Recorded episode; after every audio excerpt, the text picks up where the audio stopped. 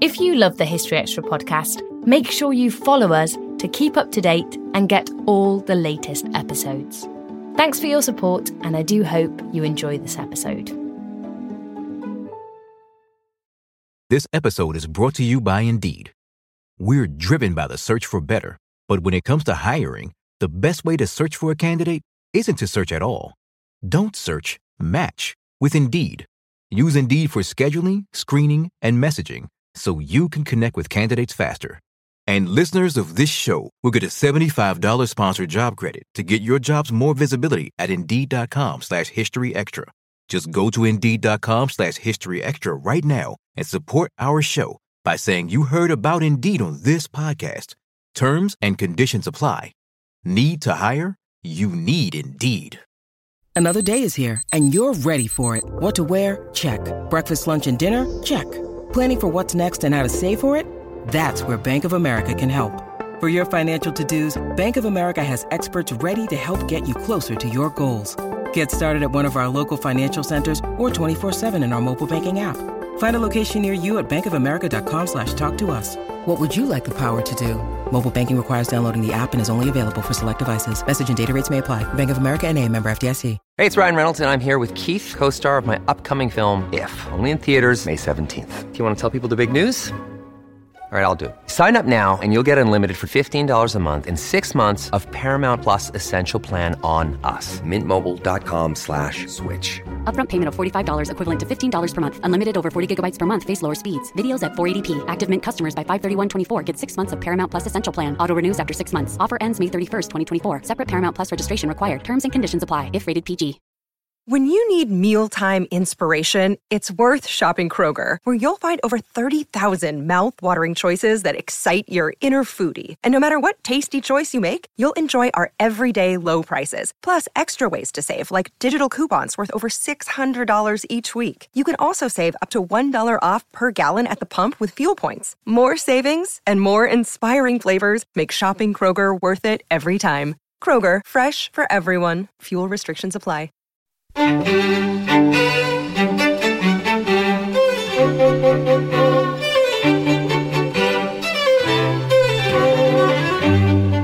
Hello and welcome to the History Extra podcast from BBC History Magazine, Britain's best selling history magazine.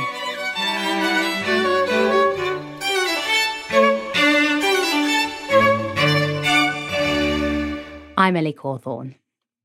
If you had to pick just 50 documents that sum up what it has meant to be British over the centuries, what would you include? This is a challenge that Dominic Selwood grapples with in his new book, Anatomy of a Nation, which chronicles the history of British identity through a diverse and somewhat unexpected selection of its historic documents. From birthday invites and Valentine's Day letters to musical scores and shipping forecasts. Emily Briffett spoke to Dominic to find out more. Today, we're going to be talking about your new book, Anatomy of a Nation A History of British Identity in 50 Documents.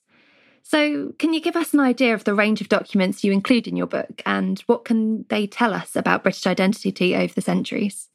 Yes, with pleasure. So I've taken a very broad definition of identity. I, uh, I went off back to the Oxford Dictionary and was really pleased to say that it really encompasses anything that's written or inscribed. And then the OED gives examples of title deeds, manuscripts, tombstones, pictures. So that's given me a really wide palette to work with. So I'm not just looking at uh, you know chronicles or charters. There are so many different things in there. There are epics, there are poems, there's art, there's painting, there are political pronouncements, there are court records, maps, newspapers, tapestries, police reports, TV scripts. Um, so the broadest possible range, and that's been really helpful because as we go across the entire period from you know 950,000 BC up to sort of 2020, it's really useful to be able to bring in all these different kinds of sources because they speak so well well to their age. And what is a, a really vital source in one age is quite, you know, not necessarily as um, as evocative in another. So that broad definition has been really helpful in finding things that really bring out the different voices of the different ages. How did you decide what to include when you were narrowing it down to just 50? Was it something that stood out to you about them, or was it maybe just how ordinary they were? It is a really difficult choice. I think whatever number you give yourself, you know, you never have enough. So there were things that had to get discarded. And I decided pretty early on, I didn't think there was any point in doing the really, really predictable, obvious ones. So, for example, there's no Shakespeare in there. I mean, Shakespeare is obviously mentioned in the book and we discuss him, but in terms of having a headline document, you know, one of the 50, I didn't feel there was any need to go into any great discussion of Shakespeare again because plenty of books about him anyway. So there were ones that I had to I had to leave. And what I really tried to do was think of documents that that get to lives that get to people that get to their stories. Because you know british history is so long and british school children you know uh, uh, you know become really despondent at just the number of dates and battles because there is so much. Um, but it's lovely to move away from that. And actually the archives really do have brilliant examples of of the non-standard history of, of people history of, of individual lives. Um, so really i wanted to focus on those as much as i could to get to the to get to the people in each period. Some of them are well known uh, people, but the documents I've chosen about them might not be, like Isaac Newton, for example chose one of his translations of an alchemical work. You know, we think of him as a physicist and a mathematician, but actually he was incredibly excited by alchemy and uh, sacred geometry of old buildings and all sorts of things. So I, have tried to go a little bit off the track and, uh, and offbeat, uh, and introduce some people that um, uh, you know documents by people that, that people have never heard of. Because I think that's also important because they're they're just as much a part of our history and they tell us about what life was like in different periods. So, following on from what you said about the human stories, which characters that emerged particularly stood out to you? So, one that I really enjoyed working with was one of the letters from the, the collection of Paston letters from Norfolk, because this is extraordinary context they come in. So often, when we when we find a document uh, particularly medieval document, it's quite isolated. And, you know, one has to work really hard to, to try and get a context. And sometimes you can, but it's not a very rich context. It might just be an event that, uh, in someone's life and what they did in a year or around a particular uh, uh circumstance. But the thing about the Paston letters is you, you actually have the exchange uh, and you have it uh, for some of the individuals over a lengthy period of time. So I was really delighted. The first Valentine's letter was written in 1477 by a, a woman called Margery Brews, and it's it's kept in the Paston letter collection. And so it's not only fascinating to see how Valentine's Day began in London in the circle of poets around Chaucer, um, but the way it's then taken up, you know, and people people are referring to this to, to February the 14th as an important romantic day. And in Margery's case, she is trying to convince her um, paramour that um, they should go ahead and they shouldn't stop just because uh, his father is not really very excited by her dowry. And uh, so she writes this tender letter to him. And her mother also writes a letter around that time and says, Look, come and stay, come and stay over the Valentine's weekend. I'm sure we can sort all of this out. And the lovely thing about it is you get it all in her own words. And so it's a, it's a fairly unique insight into a, into a late medieval life. But then you get the letters that context around that. So you get their correspondence for the rest of their life, and you know that it did work. They did marry. They're still writing very tenderly to each other. You know, decades later, it's wonderful to get that kind of context. So that's one that I really did enjoy. I think you spoke a little bit also in your previous answer about Isaac Newton and perhaps things that people might not quite realise about historical figures. Could you tell us a little bit more about other examples that you've come across in writing your book? So maybe characters that we think we might know that have actually quite surprised you. Yes. So one of the ones that um, I think really fits into that category well is Thomas Cromwell. That that that you know possibly uh, not that long ago, not many people would have heard of, apart from real Tudor buffs. But because of the Hilary Mantel books, Thomas Cromwell is now a household name, pretty much, and you know the wonderful BBC series and so on. But that has a very particular portrayal of Cromwell as this sort of diligent, thoughtful, you know, helpful, philosophical, rather sort of slow but purposeful, you know noble man. I mean, the reality is is entirely different. And so when you sit with Cromwell's diary, uh, they've got they've got large chunks of them in the British Library. And you read the way how he actually went about putting the Reformation into practice, and quite calmly writing in his diary lists of people that he was going to have murdered, like the abbot of Glastonbury Abbey, for example. And Cromwell sets out in his notes these are the people who'll be brought as witnesses against him, this is what they're going to say, and this is going to be the result. He is going to be executed, which is which is the complete kind of contrast of what one thinks from reading the uh, the Wolf Hall novels. I mean, he was a very, very purposeful, meticulous uh, judicial murderer, and you know there was no Magna Carta around in those days. Henry and his court could do what they wanted to do, and Cromwell did, and they enforced, you know, vast swathes of the Reformation by by judicial murder. So things like that I think are lovely to be able to uh, to bring out in the book, just so that we get a more accurate sense, you know, of some of these people, because we have so much history that you know we can go wrong over certain individuals just because we hear one thing about them or there's a particular portrayal that's sort of popular. So unearthing some of that and getting back to the originals, I think, is um, is a really is a really fun and valuable thing to do. Not all of the sources, the documents that you mention, are grand texts of state. You mention quite a few more social and cultural sources, such as things like piece of music or arts. Could you perhaps tell us about why you felt these were important to include? Yes, absolutely. The big documents of state, of course, they're important because they're they're often, you know, those turning points when history changes because something major happens. But understanding what life was like for people, or sometimes seeing things in a broader context, can require going down to a to a more granular level. So, one piece of music, for example, that I chose well, there, there, there are quite a, a, nice you know, number of pieces of music, uh, was Vaughan Williams's The Lark Ascending. Now, that's often cited as one of the you know most popular pieces of music in England on English radio, or Britain rather, and um, and it is it's a wonderfully lyrical, evocative piece.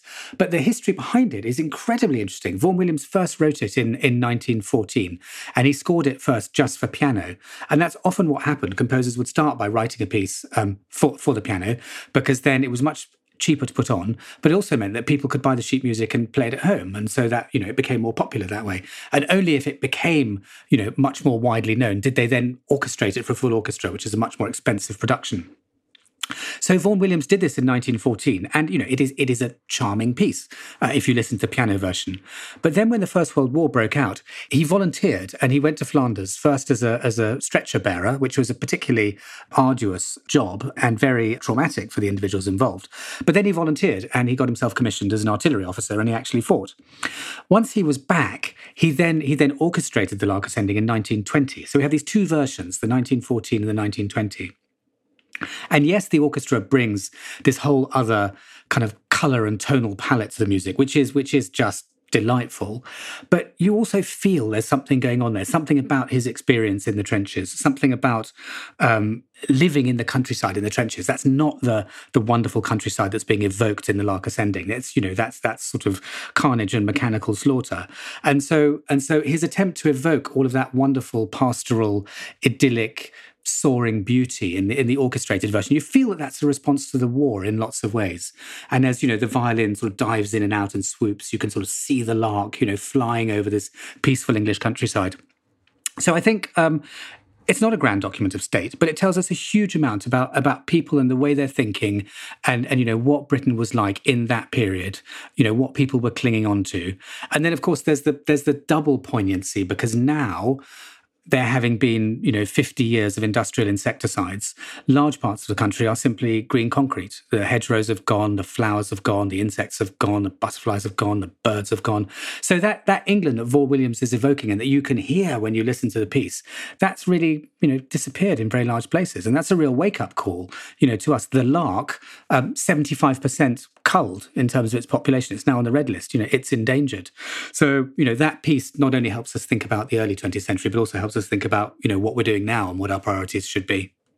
Obviously, documents might just be ordinary, they might be everyday things in their own time.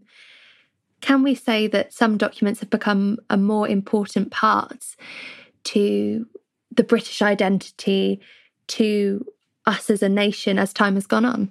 Yes, that's definitely true. Some documents have become more important over time, and, and not always for the for, for the right reasons historically. So, I, you know, I think a great example is Magna Carta, which is widely held up not only across Britain but across the the, the, the, the Anglosphere, you know, the English speaking world. The Americans took it on in the 1700s, and it became very important to the founding charters of many of the states as they were emerging. You know, it has an incredible place in the jurisprudence of of the common law across the English speaking world. But it's not remotely what it was. When it was first drafted, it was a, it was a peace treaty between John and his barons to stave off civil war. It was very fractious. There were a number of versions of it. They did finally get it signed. No one paid any attention to it. It was in the bin in five weeks. The Pope excommunicated everyone who'd had anything to do with it for trying to fetter the power of a you know divinely anointed king, and they went to war. It really wasn't this moment in English history when the king and Parliament decided there are certain inalienable rights which every English person should have. It only became that much later in, in the Stuart period when, when parliamentarians and legal parliamentarians were trying to find historical precedents for how they could rein in the Stuart monarchs. And so we now have a completely false idea of it. Not only was it never intended to be some great democratic document, not only was it in the bin in five weeks, but also it wasn't about giving rights to every English person. I mean, it only really gave rights to, to the barons, to the very, very privileged Norman elite at the time. It was almost nothing for women. There was almost nothing for unfree people. There was nothing for, the average, you know, English villein working on an estate somewhere somewhere. There was nothing for people who fell entirely outside of that, um, the Jewish communities. So it really, it, uh, you know, we, we, we really couldn't have a more different view of what it actually was and what we think it was. And of course, if you look today on the statute book, there are only about two or three clauses of Magna Carta left, and they're not the ones that you think are particularly important. And even that great principle that it that it that it seems to enunciate that um, that everyone has a right to you know a free trial and so on, that wasn't even a new statement of law at the time. That was already the law of the land. It wasn't bringing in anything different. So yes, I think understanding how documents have been taken up in the national story um, can be very interesting because again, we often we often have a simplified view of them. How far do you think we impose our own modern ideas uh, on these historical sources? Historical sources do require, you know, as everyone knows, a lot, a lot of care when looking at them to understand them in their own context. And it's very difficult sometimes to get rid of our modern contexts. For example, there's there's one document. It's not one of the fifty, but I, I do I do reproduce a chunk of it in the document from the 1800s, which talks about this wicked folly of women's rights. And wouldn't it be terrible if if women were allowed to unsex themselves, and how disgusting a creature a woman would become if uh, she refused to rely on the, the strength of the male and you think you know this is this is really difficult to read this is violent aggressive language and and it's upsetting to think that somebody was writing that. And then it's even more shocking when you realize that it was Queen Victoria who was writing it and she was ruling a third of the globe and couldn't possibly have thought that any of that was true. So, yes, it is it, it's possibly quite a glib example, but it is always important to, to see the documents in their own terms. That doesn't mean that we can't take a view and say, society really has changed since then, you know, and we have a very different understanding. But it's um, it, it, it's always something one has to guard against to um, to, to snap judge it. You know, they they come about in a context because of the environment at the time, and there's always a reason for it. And that's one of the things that makes history so fascinating. It's understanding well, why is that what people thought at that time? Can we perhaps see contemporaries of the sources searching for or trying to define their own identity by creating or engaging with these sources?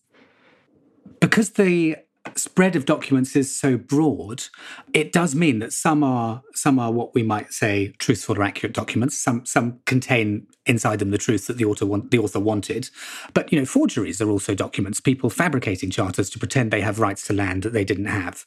That's also a very valid document. It's a it's a genuine document of its age. It just happens to be that the content inside it is not true, but it's still a document that was created in the period you're looking at, and and it's effecting and achieving something that the author you know wanted it to uh, to achieve.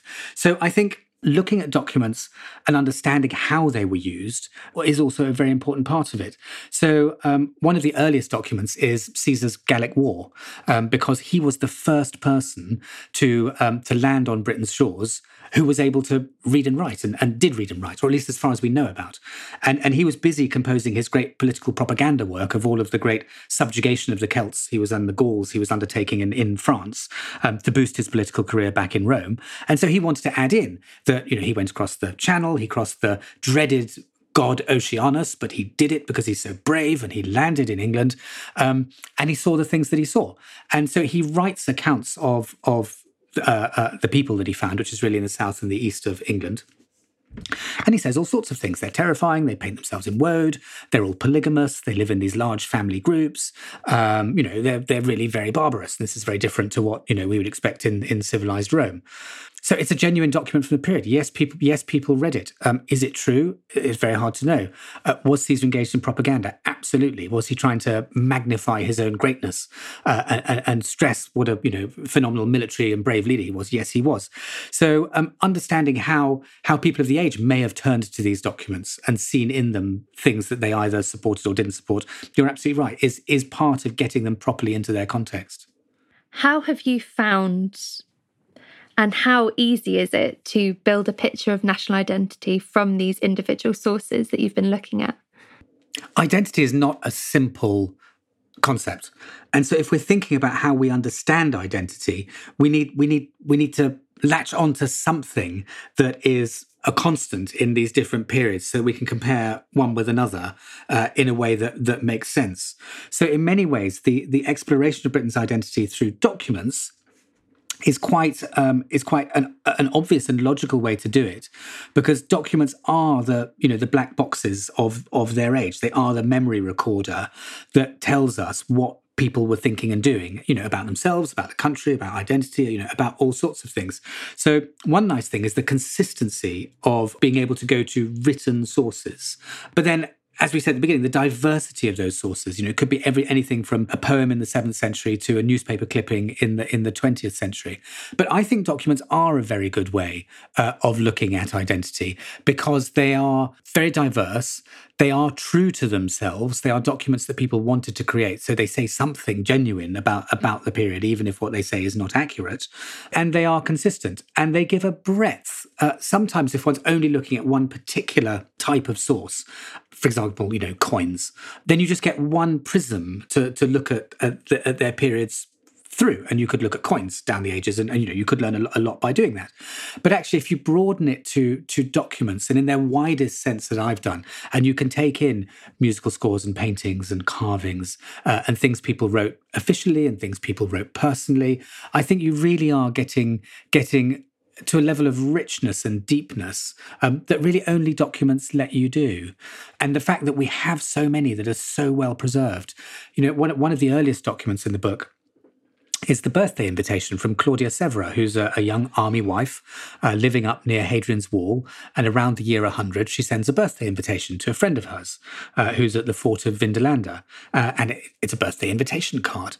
Um, but what an extraordinary thing to have. I mean, to be able to, to look at Roman Britain instead of through Julius Caesar's Pompous Chronicles or, or uh, you know, Tacitus's Life of Agricola, or, you know, these very sort of curated documents that are political stories that have all sorts of things to go, you know, to, um, uh, that you have to peel away. To look at a young person's letter to a friend saying, please come to my party because the day's going to be so much nicer if you're there is a wonderful insight. It just it humanizes it in an amazing way. And then when you really look at the card and you see that so the first three quarters has been written by her scribe, that's fine. But the final quarter is written by her in her own handwriting. So you know we also know that probably a late teenage or early twenty year old woman um, in in Northumberland around hundred could read and write. And her, her writing's actually very good. It's quite easy to decipher.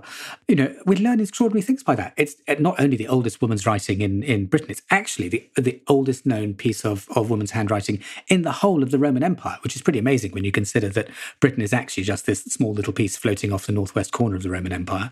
So being able to, to get down to that level it's something I think only only documents can really let you do. They can let you into the personal in a way that archaeology or other things can't quite. Still to come on the History Extra podcast. I think lots of British people do think that the world thinks that we are, you know, a very a very stiff upper lipped, not very emotional kind of people who are very pragmatic. In fact, I think that's entirely wrong. I think the British are probably the only people who think that about themselves. Not many people in other countries have that view of the British. That's quite sort of self generated. This episode is brought to you by Indeed. We're driven by the search for better, but when it comes to hiring, the best way to search for a candidate isn't to search at all. Don't search, match with Indeed. Use Indeed for scheduling, screening, and messaging so you can connect with candidates faster. And listeners of this show will get a $75 sponsored job credit to get your jobs more visibility at Indeed.com slash History Extra. Just go to Indeed.com slash History Extra right now and support our show by saying you heard about Indeed on this podcast. Terms and conditions apply. Need to hire? You need Indeed. We don't always realise just how much our negative thoughts and experiences stick with us and weigh us down.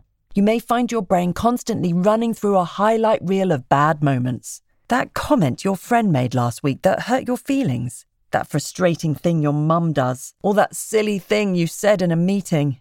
Maybe it's time to get it all off your chest, whether it's a tiny annoyance or something much bigger. Talking about it can give you some relief and lead you to a potential solution. That's where therapy comes in. It's a safe space to share whatever's weighing you down and learn to process it so your internal highlight reel can focus on the good stuff. And BetterHelp offers affordable online therapy on a schedule that works for you. Connect with a licensed therapist by text, phone, or video call. Start the process in minutes and switch therapists anytime. Let it out with BetterHelp. Visit betterhelp.com slash historyextra today to get 10% off your first month. That's betterhelp, H-E-L-P dot com slash historyextra. You spoke a little bit about consistency there.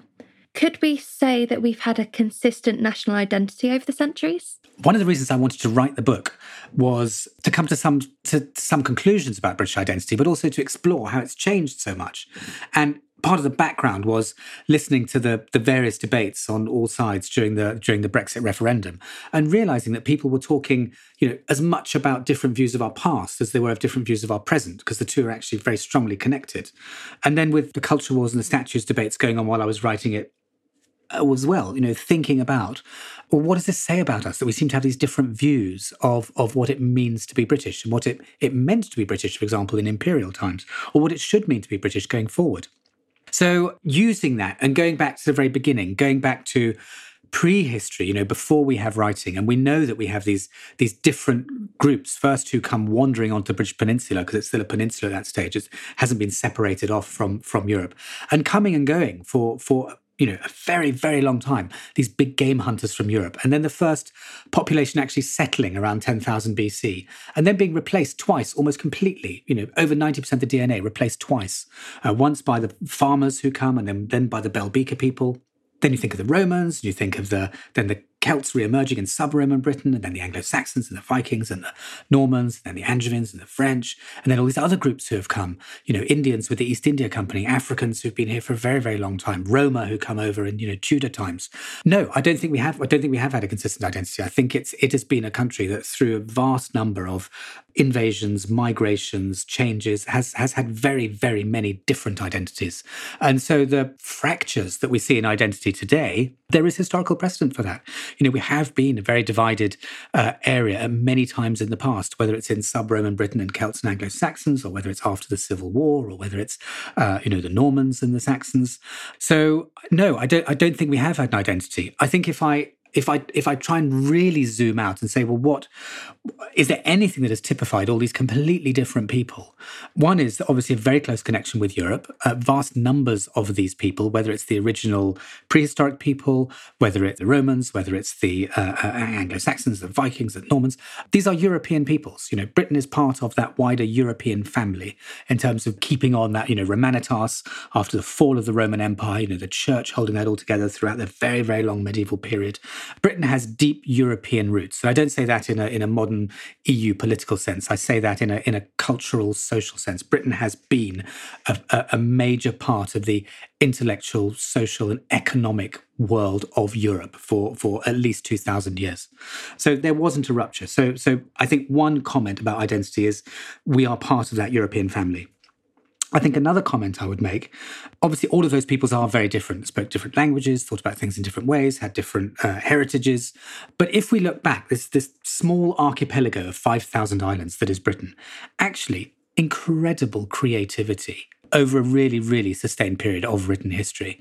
Uh, there aren't many eras in which people from the, the islands of Britain aren't known listened to, uh, provoked thought, celebrated around either it's Christendom sort of, or the wider world in so many different areas, whether it's, um, you know, in the church and the medieval people, whether it's militarily, pretty much in all ages, whether it's sort of the creativity of art, music, design, you know, clothing, uh, you know, whatever it might be. Again, in very, very many periods, Britain just seems to have a have a knack of this creative exuberance that gets it noted. Uh, and lots of those people, I would add as well, also seem to be kind of gifted amateurs. I think I think Britain has been a, a real nation of gifted amateurs. You know, lots of people who invent these things which become utterly iconic. You know, sort of do it do it in their spare time. You know, there are plenty of examples of that. Some of the most amazing British typography that's out there. You know, done by you know people like uh, uh, uh Caslon and Baskerville. Caslon was a was a, a gun engraver. Uh, Baskerville was a writing master. You know, these people just thought of these things you know on the side and they became world relevant. You know, Tim Berners Lee invented the World Wide Web while designing a phone directory for, for CERN in Switzerland.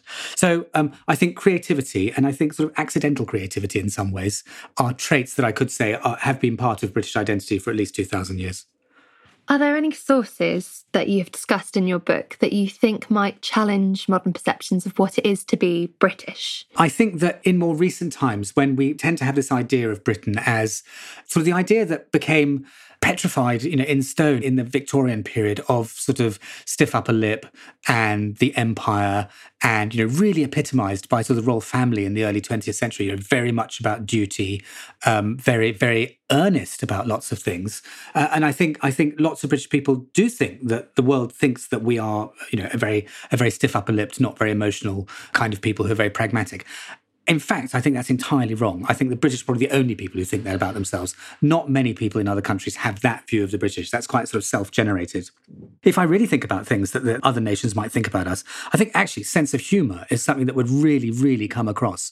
And we probably take it for, for granted. But in the World War One, for example, in, in the trenches, the 12th Battalion of the Sherwood Foresters, you know, while everyone else was getting on with, you know, the, the, the the rigors you know, of war, they found an old printing press and they began printing a satirical newspaper.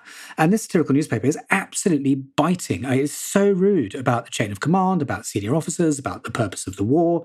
And early on, a senior general saw this, and you know, some some individual said, "Look, we have to close this down, sir. This is this is absolutely terrible. You know, we can't let this happen." And that general had the had the circumspection to say, "Actually, this is really important. You know, this is helping people get through it. We are not closing it down. We are going to completely let this carry on." And they did. And so it went through all these wonderful editions. And it's really zany. The humor um, sort of almost predates the Goons and, and, Monty Python. It is very British. It's very surreal and it's very silly, um, but also very trenchant in its observations. You know, it's quite, it's really quite biting satire in places. And during the Brexit referendum, Die Welt, which is a big German uh, uh, newspaper, published another edition of this trench newspaper. And they said, look, we, we, are publishing this. And they did it in the style of the original one. It was brilliant. They got they had all the sort of, you know, the hooks and the idioms and everything. They did really, really well. And they said, look, please don't leave Europe for the simple reason that life without British humour is imaginable but pointless. So yes, I think there are I think there are there are documents that challenge what we think about ourselves, and humour is one that I would I would say is well up there. On a similar note, are there any sources that you draw upon that you think might actually surprise our listeners? I think one of the most surprising documents is the one that I choose to end with. After all of the traditional kind of documents, my last one is a, is a map. And it's a, it's a visual representation, it's a map of BBC Radio 4's shipping forecast. And people might say, well, why, you know, why would that be the the destination you get to in this book about identity? And the answer is because I think I think the shipping forecast actually encapsulates so much about what is British. For people who don't know it, you know, it's worth tuning in. Radio 4 broadcasts it several times a day. Um, the longest version is in the small hours of the morning, but it goes around. It goes around the British Isles in this sort of maritime meditation uh, of Britain, um, and it, it does the areas of sea, and then it does the actual coastal areas. You know, from sort of one one one piece of, of uh, the coastline to another. It does the inshore waters. It does the lighthouses, um, and it's absolutely fascinating because you know where it starts. Anybody who knows it is sort of this familiar liturgy. You know, Viking is the first word, and it's the waters just off the coast of Norway. And that brings to mind all of the you know, the Viking longboats massing, coming over for those first, you know, invasions and attacks on, you know, on Lindisfarne and on Britain, and eventually taking over and, you know, actually taking the British throne. But, you know, as it goes round, you end up in the waters where the Navy fought, you know, the German Grand Fleet in World War One. You end up going down to Trafalgar, uh, where you have all of those memories either of the Spanish Armada gathering, or then, of course, of you know Nelson's battles at Trafalgar. I think I think it's um, it is a, it is a surprising document to end with. But when you when you really listen to it and you go through, it is a, it is a meditation on Britain's history because the history has been so maritime from those first um, uh, waves of farmers who came over. You know, the oldest known boat in the world, the oldest surviving boat, is the Dover boat. It was found at Dover. That says something. You know, the, the British people have always been on the water. And uh, the shipping forecast, I think, not only is it geographical, but it's also deeply historical. And as you go through those those pockets of water and those bits of coastline, and you think of what's happened there, it, it is almost a summation of Britain's history in itself. You know, you could do a history of Britain in the shipping forecast, and you would be able to cover most things. So that's probably a surprising ending. You know, people might have thought that I would have ended with the the Brexit referendum paper. In fact, that that that is there, but that's only document number forty eight. Document forty nine is is also slightly surprising. Uh, it's a photograph of the Parthenon sculptures in the British Museum. And for many people, that's obviously it's a very hot topic. Uh, you know, should should these be given back? Were they were they taken wrongly during the colonial period? And it's a very intense and fascinating debate. But what I think is interesting, and why I wanted a photograph of them, is that they represent a very you know important part of Britain's cultural life, which is the British Museum, which is this window into this entire world of Britain's activities from long before anything imperial to long after anything imperial. Actually, there is not a vast amount of imperial stuff in the British Museum, although people often say that there is. But looking at that photograph and realizing that Objects like the Parthenon sculptures, yes, they began in Greece, but they've also had now 200 years of life in Britain as well. And that, that documents and texts. You know, they move around the world. They tell all these different stories. It was important for me, I think, in in recognizing the complexity of Britain's cultures and the influences that have acted on Britain and that Britain has has taken to, to other parts of the world. And one way or another, we do have to understand Britain's imperialism and colonialism. It it is a material part of identity over over you know the last several centuries. And wherever as a nation we decide to go with our understanding of it, it is not something that can that can be ignored. We have to take views and understand how we reconcile ourselves to it. So I think that's a, that's that's also a surprising document. But I think what it opens up in terms of being able to think about Britain's uh, impact across the world and also the way other cultures have impacted Britain and brought things to Britain uh, is really fascinating when thinking about our identity. What can these sources tell us about our more and less favourable moments in history? I think that these documents tell us that we we always need to understand our history a little bit better and understand the documents a little bit better. And like you know the Magna Carta example or the Thomas Cromwell example, um, lots of these documents actually turn out to be something other than one thinks they are. And I don't think it's just this choice of documents. I think that's true of most things. Um, but in term in terms of more, I mean, uh, so one of the documents is William Blake, his his poem um, "And Did Those Fiends in Ancient Times," which of course you know we all know as Jerusalem, and it was actually the preface to a, a, a wider poem that he did. Uh, uh, about Milton, a poem in Milton in two parts. But someone like Blake, I mean, that's regularly voted, you know, Jerusalem as, you know, what should be the English national anthem. You know, some of the other constituent parts of the United Kingdom have their own anthems. You know, it's regularly thought that this should regular, you know, wins polls um, to be to be England's. And you know, early in the 20th century, you know, when when the monarch first heard it, said, you know, that's a lot better than than God Save the King. I think I'd rather have that. And we've adopted it. And you know, and this is this is a national song. I mean, many of our national sporting teams now use it, and most people seem to you know, seem to love it and feel that it says something about us. But Blake himself was utterly rejected in his lifetime. Uh, the, the, he, he did one major exhibition in in the rooms above uh, above above his shop, and and the critics said, you know, he has a distempered mind. This man should be locked up. This is all you know, utterly insane. You know, it's drivel. And it was only after his death, a, a barrister called uh, Gilchrist started assembling Blake's things, and, and, and then uh, the, the Pre-Raphaelite Brotherhood, the Rossettis, then finally published Gilchrist's book. And people thought, my God, this is amazing. You know, this was the start of Romanticism. You know, which which which is again, this is a very British thing. But but you know, in terms of in terms of us now, you know, yes, we laud Blake now, but you know, we didn't at the time you know, we, we we picked him up afterwards, and you know, we get we get we get we get things the other way around that we do laud at the time that actually turn out not to be very important at all. Like, uh, you know, in an imperial context, the Battle of Rorke's Drift um, during during the Zulu Wars in Africa, immensely famous for a very long period of time, really splashed across all of the newspaper headlines, really run 11 VCs were awarded that battle, which is more than any other event. I think I think D-Day only resulted in one VC or two VCs or something. But you know, 11 for this one, you know, engagement in um, in Natal province in Africa and you know still even in the 1960s so the film that was made with michael caine and certainly in that generation it was it was a big film and it was still a big story in reality, the Battle of Rorke's Drift was utterly insignificant and meaningless. What was happening was that the, uh, the British Army had just suffered their worst defeat in the history of the empire. Uh, over a thousand soldiers had been massacred by the Zulus at Isandlwana. And this, this was playing very badly in the media uh, at home. And so it was decided that we needed a good news story to take the bad news off the front pages. So this, this successful but, but strategically utterly insignificant Battle of Rorke's Drift became uh, eulogized as sort of, you know, the great success of what, you know, what our boys are doing abroad, you know, in a very typical sort of media way. But it was absolutely purposefully done, you know, by the government, and this was stage managed as the thing so that people wouldn't wouldn't feel upset over their cornflakes that so many British soldiers had just been massacred in Africa. So, in terms of the more and less, I think we are we are very good at um, at not appreciating always the significance of things at the time. Either we overappreciate or we underappreciate. I think my final question for you would be looking back at the historical treasure trove of sources that you include in your book and that you've researched, how do you think we should now approach the topic of identity? How should we think about it going forward? As a country, we really are in a pickle over our identity and and we are we are um, very tribal about it, and that actually is a feature of of British life throughout the book. You can see tribalism is something that that um, really does seem to resonate in Britain when one thinks of other countries where they have parliaments that attempt to sit in an amphitheatre or in the round to express community of purpose and compromise. And you know, in Britain we still have uh, you know a neo Gothic chamber where people sit across from each other and jab fingers and yell and throw pieces of paper. It's it's still aggressive and tribal. Um, many countries enjoy sport. Many countries enjoy football. Britain, not alone, but you know, is one of the countries that's managed to take that celebration of sport to, to tribal levels of at times really horrific violence.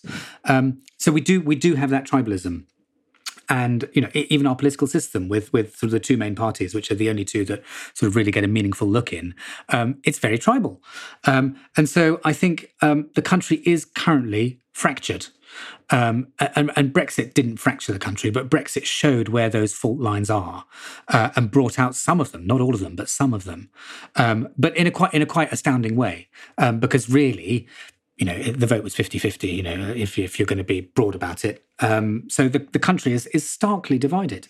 And again, when we think of the statues and the culture wars, for everybody who is, uh, you know, in the media saying, you know, it is absolutely wrong to have a statue of Oliver Cromwell or or Colston or you know whoever it might be. And I think there are people who we should not have statues of. I don't think they should be held up as representing British values because they don't. Cromwell is one of them. I mean, the guy was a genocidal mass murderer, uh, you know, who who wrought you know absolute bloodbath in Ireland.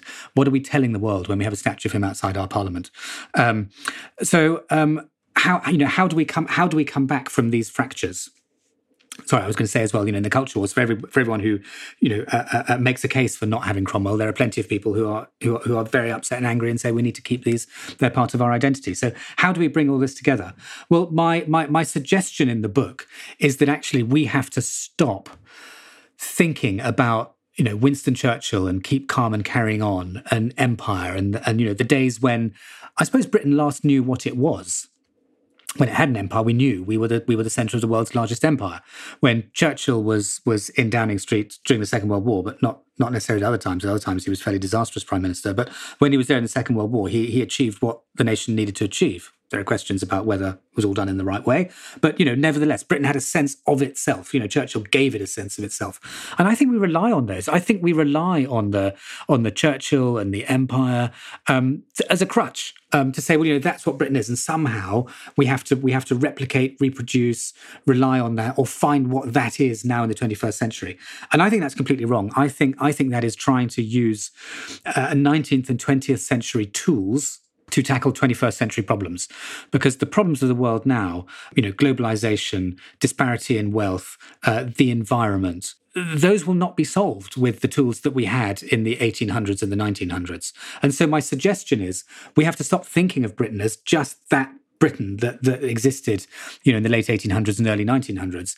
And we have to look all the way back to 950,000 BC to all of those different groups and you know we talked about them you know the celts the romans the vikings the anglo-saxons the normans the angevins the roma the indians the africans the vast numbers of um, people who came to live in this country in the middle of the 20th century when there was a very liberal immigration policy from the former empire and commonwealth.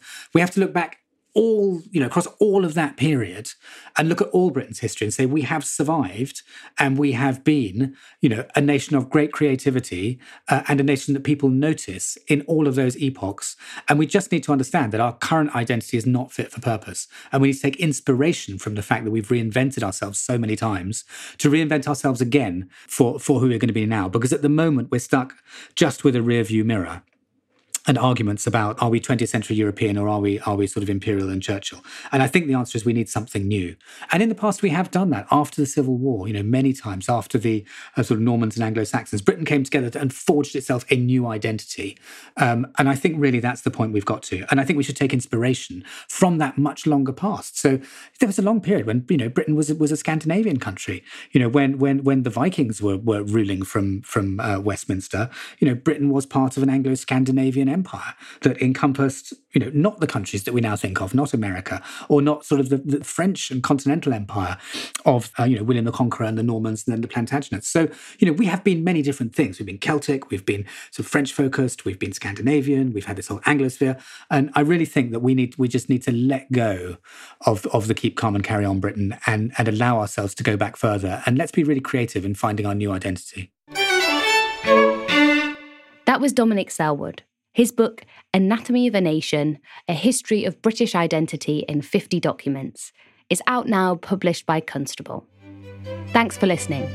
This podcast was produced by Ben Hewitt, Jack Bateman, and Brittany Colley.